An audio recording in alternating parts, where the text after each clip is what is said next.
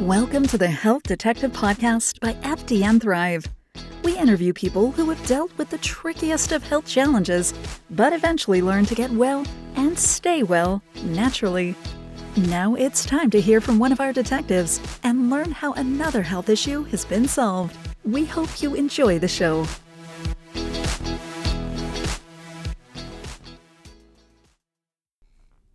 Well, hello, my friends, and welcome back to another episode of the Health Detective Podcast by FDN Thrive. My name is Evan Transue, aka Detective Ev, and I will be your host for today's show. Well, we are celebrating today, and we're keeping this episode relatively short and sweet because it is International Podcast Day. And you know they're getting desperate for even more holidays to put out when there is an International Podcast Day. I mean, seriously, it's kind of ridiculous when you just look up on Google or whatever what holidays are on this day and I mean, you could celebrate everything. You could celebrate everything and anything on virtually any given day. However, we thought this was kind of cool. And so, what I wanted to do for today's episode is not spend a bunch of time, but I wanted to re- uh, revisit a few really key things that stood out to me as an interviewer. And I was just like, wow. And they're things that I still remember to this day. So, let's get started with excerpt number one. What is the most surprising thing that you learned about fat? Because I'm guessing that has to be pretty interesting. The thing that was really surprising is that fat can actually be contagious. there's a chapter where I read about viruses in fat. And there's this one virus um, that they detected in the US. It's called 8036. And, and people who have had this virus tend to be heavier. I read about a, a man who had this virus and he couldn't figure it out. He couldn't figure out why he had to eat so much less than everybody. And they tested him for this virus. And it turned out that, yes, he, he had had it. He was positive for it. Okay, so that was back in episode number 35, The Secret Life of Fat with Sylvia Tara, PhD. And I I mean, guys, I've been doing this for a while. I've spent an embarrassing amount of time, especially Friday nights and Saturday nights, consuming functional health content. And I just had never heard that before. I didn't know that. And I thought the episode in general was so refreshing because we, I mean, you hear about weight loss and weight loss plans so much on a daily basis that it just drives you crazy. We're immune to it almost at this point because it is constantly put in our face on billboards or on the radio or in any form of advertising ever because so many people deal with this in today's world. And Dr. Sylvia Tara came in and just gave such a fresh perspective. And it's not like she had like one little nugget that you've never heard of before, which still would be cool. I mean, she was just going bang, bang, bang, bang, thing after thing after thing that I had never really heard of or didn't have a full understanding of. And so I think she really impacted people with her episode. Again, that's number 35, Dr. Sylvia Tara. I believe, well, actually, I know for a fact, another thing from that episode that I really loved was this idea because we still live in the world where people are condemned and what do they call it now, like fat shamed, because they're not working hard enough, or they're lazy, or they're eating too much. Well, take this, naysayers. They were able, as Dr. Sylvia Tara shared, they were able to take fecal transplants from obese mice and give them well, sorry, they were able to do fecal transplants from obese mice to metabolically uh, metabolically healthy mice. And what happened to those metabolically healthy mice despite not changing anything else other than giving them this fecal transplant? You guessed it they became obese. So can we stop spreading ignorance? That fact alone should be enough to put a huge giant muzzle on the people that are still shouting, uh, shouting calories in, calories out, and acting like 70% of America is just not working hard enough. Give me a break. Here's excerpt number two. And so I called his office and I said, Hey, do you guys know what lichen sclerosus is? I think I have it and I need to be seen. And they were like, We can get you in tomorrow. We know what lichen sclerosus is. We treat it all the time. Um, we would love to get you in immediately. We understand how much discomfort you are in. Another one here from the 30s, episode number 32 with Heather Cohen. I will never forget this episode. Heather Cohen is actually someone that currently works for FDN as well. She does great work here. She had dealt with uh, this autoimmune disease for about 30 years. No one was able to help her.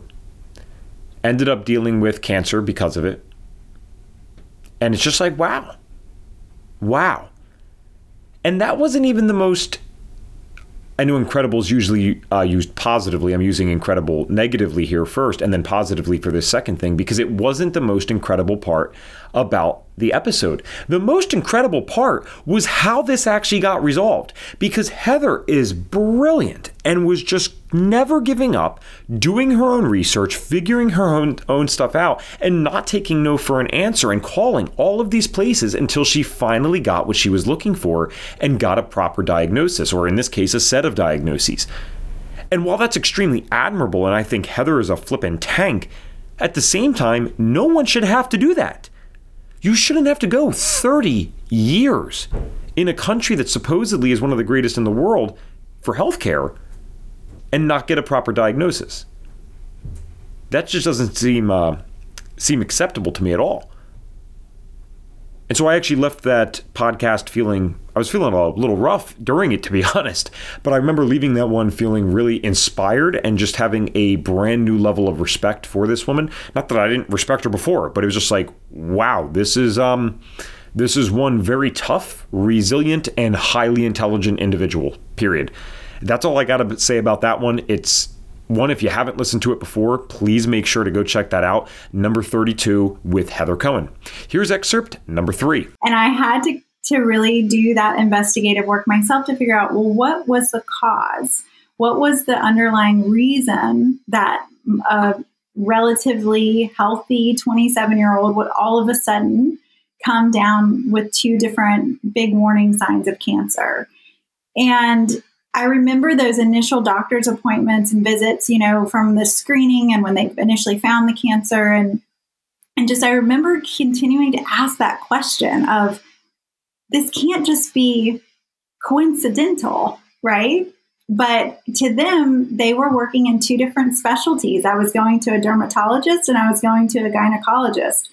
They were not talking to one another. They were not sharing my notes. They were not, you know, doing any sort of cross referencing. This is number 44 with Frankie Lee.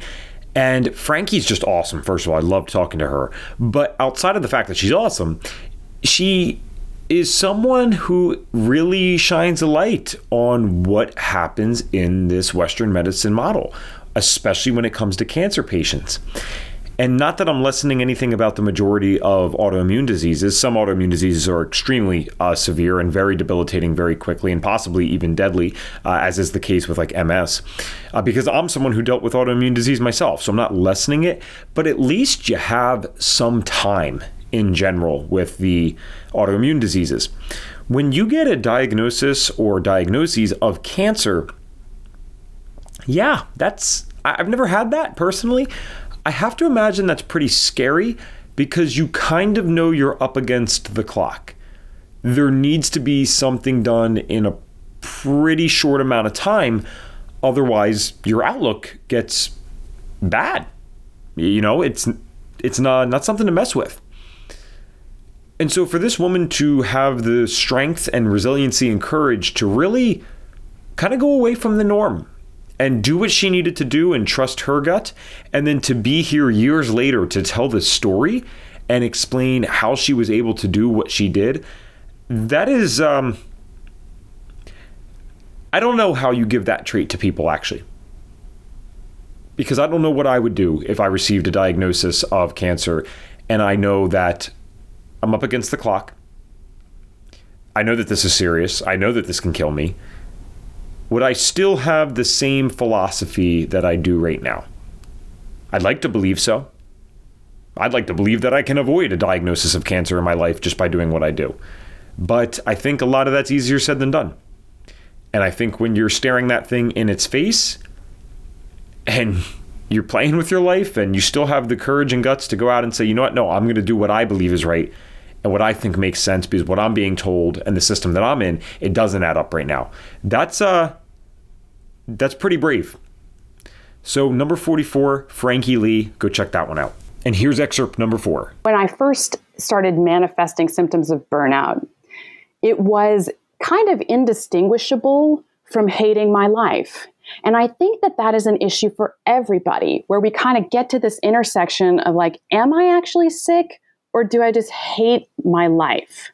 uh, and when we're in that sort of subclinical phase where the symptoms aren't uh, debilitating yet, I think a lot of us kind of get stuck there of like, wow, maybe it's me. Like everyone else around me is kicking ass. Like they are really nailing life.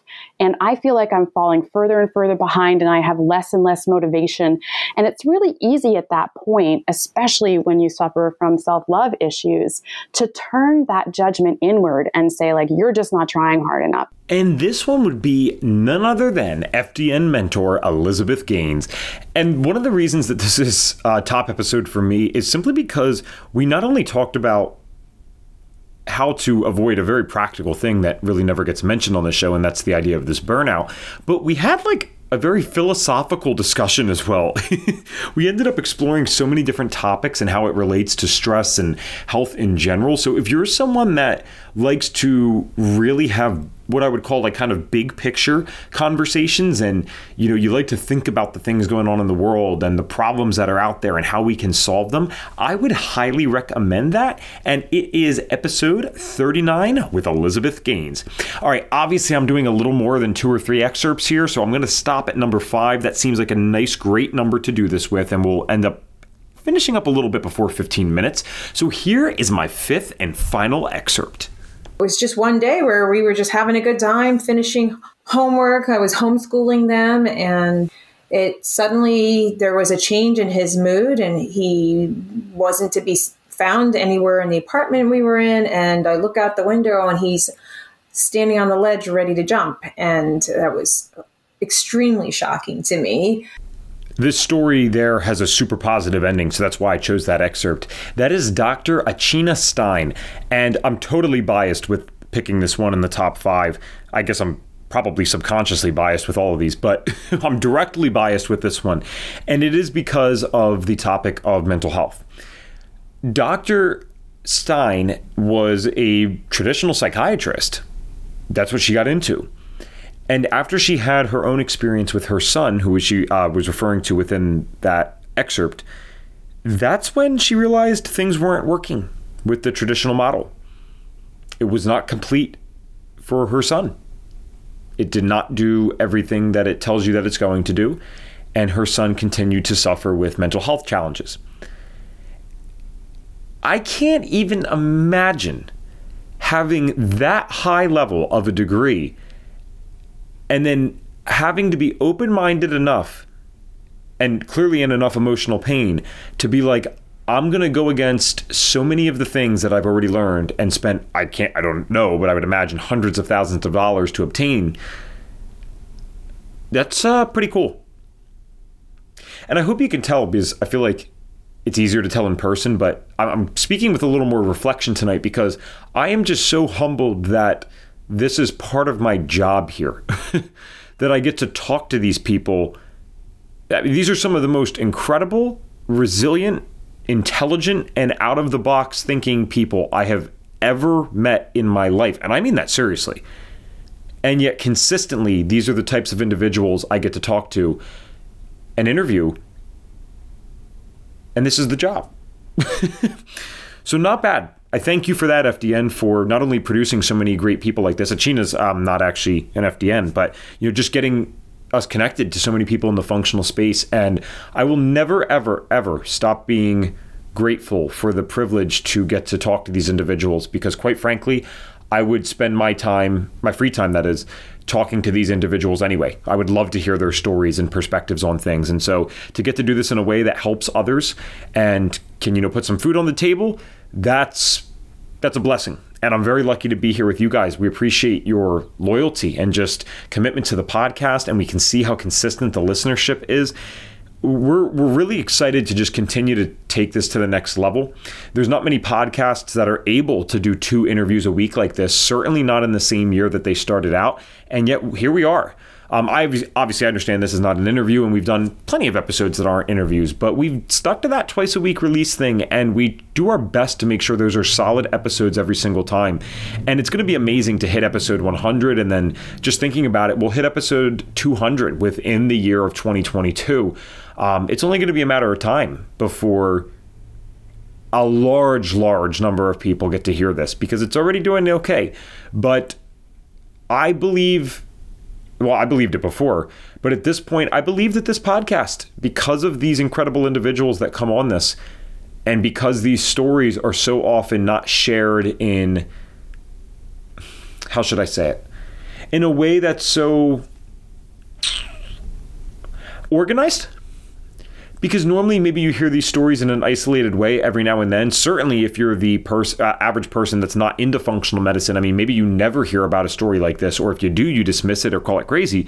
Um, it's pretty rare that you get to go and sit and just listen to something like this because that's that's my point. Once we're at well even right now but once we're at like episode 100 200 or whatever you could listen to this for days and just hear over and over again these incredible stories. And you can take the biggest skeptic into a believer because it's not just Joe Schmo like myself hopping on these things. I mean, we have real doctors. We have people with serious degrees, people with serious influence on this podcast. It's no joke. And so, with that said, I want to wish you guys all, I know it's a big holiday in your life, a happy International Podcast Day. Here's to 80 something episodes of the Health Detective Podcast by FDN Thrive. And I'll tell you this, we are looking very much forward to 80 something more. Have a great night, and thanks for listening. Thanks for tuning in to the Health Detective Podcast. If you are ready to finally work with a real health detective on your health journey so that you can get well and stay well naturally, visit us at fdnthrive.com and click the Get Started Here button.